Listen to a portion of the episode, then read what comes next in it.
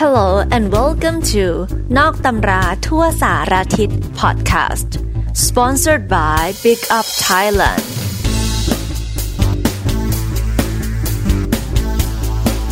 พอดแคสต์เล่าเกร็ดประวัติศาสตร์การเมือง ที่โรงเรียนของคุณอาจไม่เคยสอน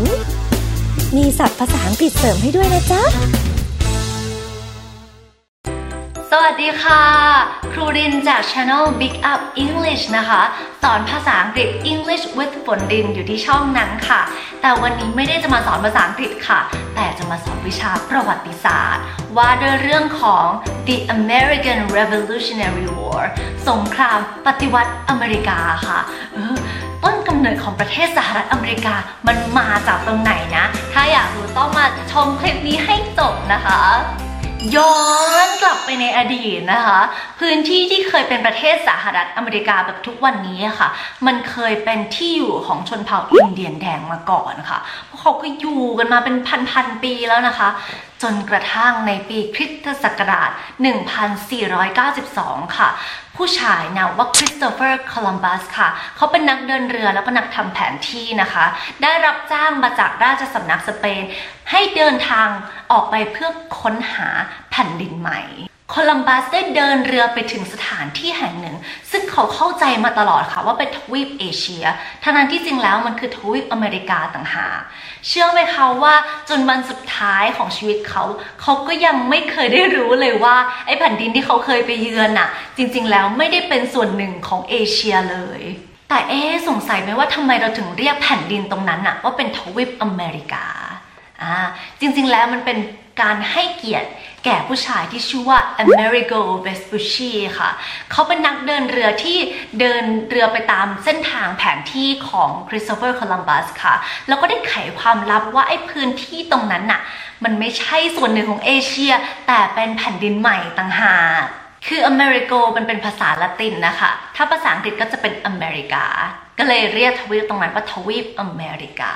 ซึ่งไอการค้นพบโลกใหม่เนี่ย มันก็นำไปสู่ผลประโยชน์มหาศาล ทั้งดินแดนและทรัพยากร รวมถึงการล่านาณานิคมของสเปน และชาติมหาอำนาจต่างๆ ในทวีปยุโรป แต่ปัญหาก็คือไอ้พื้นที่บริเวณนั้นนะคะ อย่างที่บอกมันมีชนพื้นเมืองที่อาศัยอยู่กันมานาน พัฒนาวัฒนธรรมที่ซับซ้อนกันมานานแล้ว คือช่วงนั้นมันก็จะมีสงครามเยอะกันเลยนะคะ เพราะว่าพวกที่มาล่าอาณานิคมอะค่ะเขาก็ต้องมายื้อแย่งพื้นที่กับชนพื้นเมือง ซึ่งก็จะมีการกดขี่เข็นฆ่าชนพื้นเมืองไปอย่างน่าหดหู่เหมือนกัน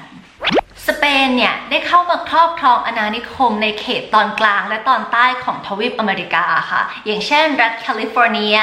ฟลอริดา เท็กซัส แอริโซนา โดยที่เขาจะเรียกพื้นที่อาณานิคมของเขาเนี่ยว่า New Spain ส่วนฝรั่งเศสนะคะ ก็มาจับจองดินแดนตามลุ่มแม่น้ำมิสซิสซิปปี แล้วก็ตอนกลางของอ่าวเม็กซิโกขึ้นไปค่ะ เราเรียกอาณานิคมของฝรั่งเศสว่า New France ทางด้านอังกฤษนะคะ ตอนนั้นอยู่ภายใต้การปกครองของ King George ที่ 3 ก็รู้สึกว่า เฮ้ย เราต้องขยายอำนาจของเราออกไปอีกเพื่อเสริมสร้างแสนยานุภาพของจักรวรรดิของเราให้ยิ่งใหญ่กว่าเดิม คืออังกฤษเนี่ยก็เลยเริ่มเข้ามาสำรวจบริเวณชายฝั่งตะวันออกของพื้นที่ที่เป็นประเทศสหรัฐอเมริกาปัจจุบันนะนะคะ แล้วก็เริ่มก่อตั้งอาณานิคมบริเวณเวอร์จิเนีย ก่อนที่จะขยายวงกว้างออกไปเรื่อยๆ รวมเป็น 13 รัฐ เราเรียกพื้นที่ทั้งหมดนั้นว่า New England แล้วไอ้การขยายอาณานิคมเนี่ยแหละค่ะ มันก็นำไปสู่สงคราม เพื่อแย่งชิงดินแดน และผลประโยชน์มหาศาลกันในทวีปแห่งนี้ค่ะ เกิดเป็นการประทะกันจนเป็นสงครามที่เรียกว่า French Indian War Indian ก็คือหมายถึงชนพื้นเมืองอินเดียน นะคะเอ่อก็คือนอกจากชาวยุโรปจะรบกันเองแล้ว ก็ต้องรบกับชนเผ่าที่อยู่มาก่อนด้วย แต่หลักๆของสงครามมันก็คือความขัดแย้งระหว่างฝรั่งเศสกับอังกฤษนะคะที่พยายามสร้างอิทธิพลในทวีปอเมริกาเหนือ แล้วพวกนี้ก็จะพยายามดึงชนพื้นเมืองเข้ามาเป็นพันธมิตรของตัวเอง ผลของสงครามก็คืออังกฤษ ยบฝรั่งเศสแบบราบคาบไปเลยค่ะ ดินแดนที่เคยเป็นอาณานิคมของฝรั่งเศสก็ต้องยกให้อังกฤษไปอย่างเช่นประเทศแคนาดานะคะ ซึ่งตรงนี้ก็ทำให้ฝรั่งเศสแค้นใจมากๆค่ะ รอวันชำระล้างต้องบอกเลยนะคะว่าช่วงนั้นเนี่ยอังกฤษถือว่าเป็นเจ้าอาณานิคมของโลกเลยค่ะ มีกองเรือที่มีแสนยานุภาพไร้เทียมทานมากๆ อีกทั้งยังถูกเรียกว่า the empire on which the sun never sets จักรวรรดิที่พระอาทิตย์ไม่เคยตกดิน ก็คือเป็นเจ้าอาณานิคมที่ปกครองดินแดนในทวีปอเมริกาเหนือ แอฟริกาแล้วก็เอเชียหลายพื้นที่ คือพูดง่ายๆคือไม่ว่าดวงอาทิตย์จะส่องแสงไปที่ไหน ก็จะมีดินแดนของจักรวรรดิอังกฤษอยู่ที่นั่น แถมทิปส์นิดนึง คือเราสามารถดูได้ด้วยนะคะว่ารัฐไหนในสหรัฐอเมริกาเนี่ยใครเคยเป็นเจ้าของมาก่อน โดยดูจากเขาว่านิว กับชื่อรัฐอะค่ะ อย่างเช่น รัฐนิวแฮมสเตอร์ในสหรัฐอเมริกาใช่ไหมคะ ที่ประเทศอังกฤษก็มีเมืองที่ชื่อว่าแฮมป์เชียร์แสดงว่ารัฐนิวแฮมป์เชียร์นี่เคยเป็นอาณานิคมของอังกฤษมาก่อน แต่คือตอนนั้นน่ะยังไม่มีประเทศสหรัฐนะคะ มีแต่ทวีปอเมริกานะคะ เออ แต่มันจะมีเป็นสิ่งที่เรียกว่า 13 รัฐอาณานิคมค่ะ ได้แก่ Delaware Virginia Pennsylvania New Jersey Georgia Connecticut Massachusetts Maryland North Carolina South Carolina New Hampshire New York แล้วก็ Rhode Island พอช่วงศตวรรษที่ 18 มันก็จะเริ่มมีคนที่เกิดมาบนผืนดินใหม่แห่งนี้ คือไม่ใช่คนที่เกิดที่ยุโรปแล้วก็นั่งเรือมาที่นี่ เพราะฉะนั้นความรู้สึกของเขากับคนที่ มาเข้ามาตอนที่ก่อตั้งอาณานิคมมันก็จะเริ่มต่างกันละ มันจะมีความรักชาติรักในผืนแผ่นดินเกิดของตัวเอง ซึ่งอังกฤษเนี่ยก็ไม่ได้เลี้ยงดูปูเสือชาวอาณานิคมอย่างดีนะทั้งทั้งที่เป็นคนผิวขาวเหมือนกันนะเออเพราะว่ามีบางส่วนที่ย้ายมาจากอังกฤษด้วยจริงไหมคะ ทีนี้ด้วยความที่อังกฤษเนี่ยหมดเงินไปกับสงครามเยอะมาก ก็เลยพยายามที่จะขูดรีดเลือด ให้ชาวอาณานิคมเนี่ยเสียภาษีให้กับตัวเอง และในปีคริสตศักราช 1765 อังกฤษก็ ออกกฎหมายสแตมป์ค่ะ Stamp Act ซึ่งเป็นการเก็บภาษีกระดาษทุกชนิด ไม่ว่าจะเป็นหนังสือพิมพ์ แผ่นพับ ประกาศนียบัตร ใบอนุญาตต่างๆ หรือแม้กระทั่งไพ่กับสแตมป์แล้วหลังจากนั้นอังกฤษก็เริ่มออกกฎหมายเก็บภาษีมันทุกอย่างเลยค่ะ ทั้งกระดาษกระจก ทองแดง ชาก็ยังเก็บภาษี ชาวอาณานิคมเริ่มรู้สึกไม่พอใจค่ะ แล้วก็รู้สึกว่าเฮ้ย มันไม่มีตัวแทนของพวกเราอยู่ในรัฐสภาเลยนี่วา เจ้านานิคมคิดจะทำอะไรก็ทำได้ แต่พวกเรากลับไม่มีสิทธิ์ไม่มีเสียงอะไรเลย ชาวอาณานิคมก็เลยเริ่มแข็งข้อ แล้วก็ประกาศว่าเราจะไม่จ่ายภาษี จนกว่าจะมีตัวแทนของพวกเราอยู่ในรัฐสภาของบริเตนเกิดการต่อต้านอย่างหนักหน่วง ลุกลามขยายใหญ่โตจนเป็นการต่อต้านอำนาจรัฐและการปกครอง ซึ่งก็มาจากความเชื่อและประสบการณ์ของพวกเขาอะค่ะ ว่าระบอบกษัตริย์เนี่ยเป็นระบอบทรราช และคิงจอร์จที่ 3 เนี่ย ก็คือเป็นเผด็จการ ด้วยการที่บังคับใช้แรงงานทาสแล้วก็ทำให้ชาวอาณานิคมกลายเป็นทาสไปด้วย ส่วนชนวนที่นำไปสู่การปฏิวัติก็คือคืออังกฤษเนี่ยบอกให้ชาวอาณานิคมปลูกใบชาเยอะๆเลย เพื่อที่อังกฤษจะได้ซื้อต่อในราคาที่ถูกๆ แล้วก็เอาไปขายทำกำไรบานเบิกแล้วรัฐบาลอังกฤษก็ได้ไปก่อตั้งบริษัทที่ชื่อว่า East India Company ขึ้นมาค่ะ แต่ว่าดันเจ๊งขาดทุน รัฐสภาอังกฤษก็เลยผ่านร่างกฎหมาย อนุญาตให้บริษัท East India เนี่ยสามารถผูกขาดการขายใบชาในอเมริกาได้โดยที่ไม่ต้องเสียภาษีทำให้ชาของบริษัท East India มีราคาถูก ทีนี้พวกพ่อค้าใบชาใน 13 รัฐอาณานิคมก็ไม่พอใจสิเพราะได้รับผลกระทบหนักเลย คือจะไปแข่งกับบริษัทได้ยังไงอะ วันที่ 16 ธันวาคมคริสตศักราช 1773 ชาวอเมริกันที่ไม่พอใจก็ได้แอบขึ้นไปบนเรือที่จอดเทียบท่าที่บอสตัน แล้วก็โยนหีบบรรจุชาของบริษัท East India Company เนี่ยทิ้งลงทะเลไปเลย เพื่อเป็นการประท้วงกันเก็บภาษีใบชา และเราเรียกเหตุการณ์นี้ว่า Boston Tea Party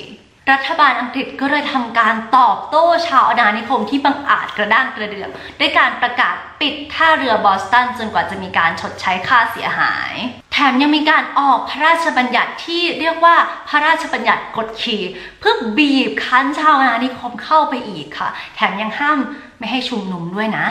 ชาวนานิคมเริ่มตระหนักแล้วค่ะว่า ถ้าแยกกันเราตายแน่นอน ก็เลยมีการเรียกรวมตัวกันที่เรียกว่า the First Continental Congress ซึ่งไอการรวมตัวกันครั้งนี้แหละค่ะ ที่เป็นจุดเริ่มต้นในการทำสงครามกับอังกฤษ ที่เรียกว่า the American Revolutionary War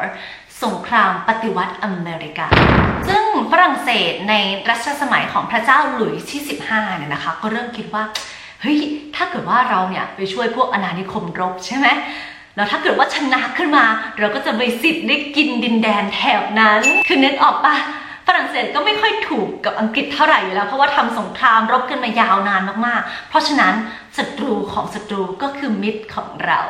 ฝรั่งเศสกับสเปนก็เลยเข้ามาร่วมในสงครามด้วยค่ะ โดยมีจุดประสงค์เพื่อลดอิทธิพลของอังกฤษในทวีปอเมริกา เพื่อให้การคานอำนาจในภูมิภาคเนี่ยมันสมดุลกันมากขึ้น ที่อเมริกาเองก็มีบุคคลสำคัญคนหนึ่งค่ะ ชื่อว่าจอร์จวอชิงตันค่ะ ซึ่งคนนี้เดี๋ยวต่อมาเขาจะได้เป็นประธานาธิบดีคนแรกของประเทศสหรัฐนะคะ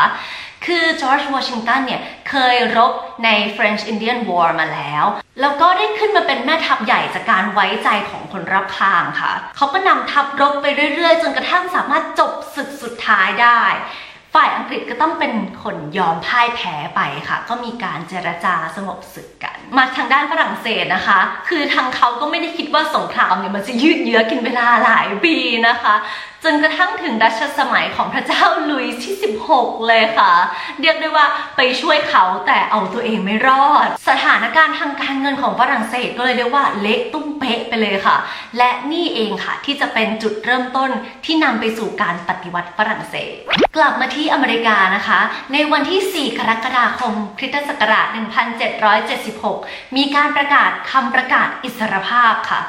Declaration of Independence นะคะ ซึ่งอันนี้แหละค่ะถือเป็นการกำเนิดของประเทศเกิดใหม่ ที่เรียกว่าสหรัฐอเมริกา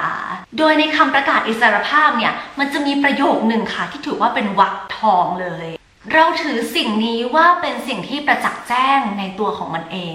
นั่นก็คือมนุษย์ทุกคนเท่าเทียมกัน และพระผู้เป็นเจ้าได้มอบสิทธิบางประการที่จะเพิกถอนไม่ได้ให้แก่มนุษย์ สิทธิเหล่านั้นได้แก่ สิทธิในชีวิต เสรีภาพ และการแสวงหาความสุข ซึ่งกว่าจะได้มาซึ่งคำประกาศอิสรภาพอันนี้ชาวอเมริกันก็ต้องเสียมันด้วยเลือดด้วยเนื้อใช่ไหมคะ ที่นี่เข้าใจหรือยังคะว่าทำไมประชาธิปไตยของสหรัฐอเมริกาถึงได้เข้มแข็งก็เพราะว่ามันมีรากฐานมาจากความเชื่ออย่างเต็มอกว่ามนุษย์ทุกคนเกิดมาอย่างเท่าเทียมกันค่ะ อันนี้แหละค่ะที่มันเป็นแก่นของประชาธิปไตย แล้วยังอธิบายได้อีกว่าทำไมชาวอเมริกันถึงได้ให้ความสำคัญกับสิทธิและความเสมอภาคมาก ๆ เลยอ้อแล้วหลังจากที่อเมริกาเนี่ยเป็นอิสระจากอังกฤษแล้วเนี่ยฝรั่งเศสก็ได้มอบของขวัญให้แก่อเมริกาค่ะ สิ่งนั้นก็คือเทพีเสรีภาพนั่นเอง จบไปแล้วนะคะกับการกำเนิดของประเทศสหรัฐอเมริกา ซึ่งถือว่าเป็นชาติมหาอำนาจของโลกเลยค่ะอ่าถ้าเกิดว่าใครชอบคอนเทนต์ดีๆ แบบนี้ก็ฝากกด subscribe เป็นกำลังใจให้ครูรินที่ Channel Big Up English ด้วยนะคะ เรามาเรียนภาษาอังกฤษเสริมสร้างกับความรู้ด้านสังคมไปพร้อมๆ กันนะคะ วันนี้ลากันไปแค่นี้ก่อน พบกันใหม่ในคลิปหน้านะคะ บ๊ายบาย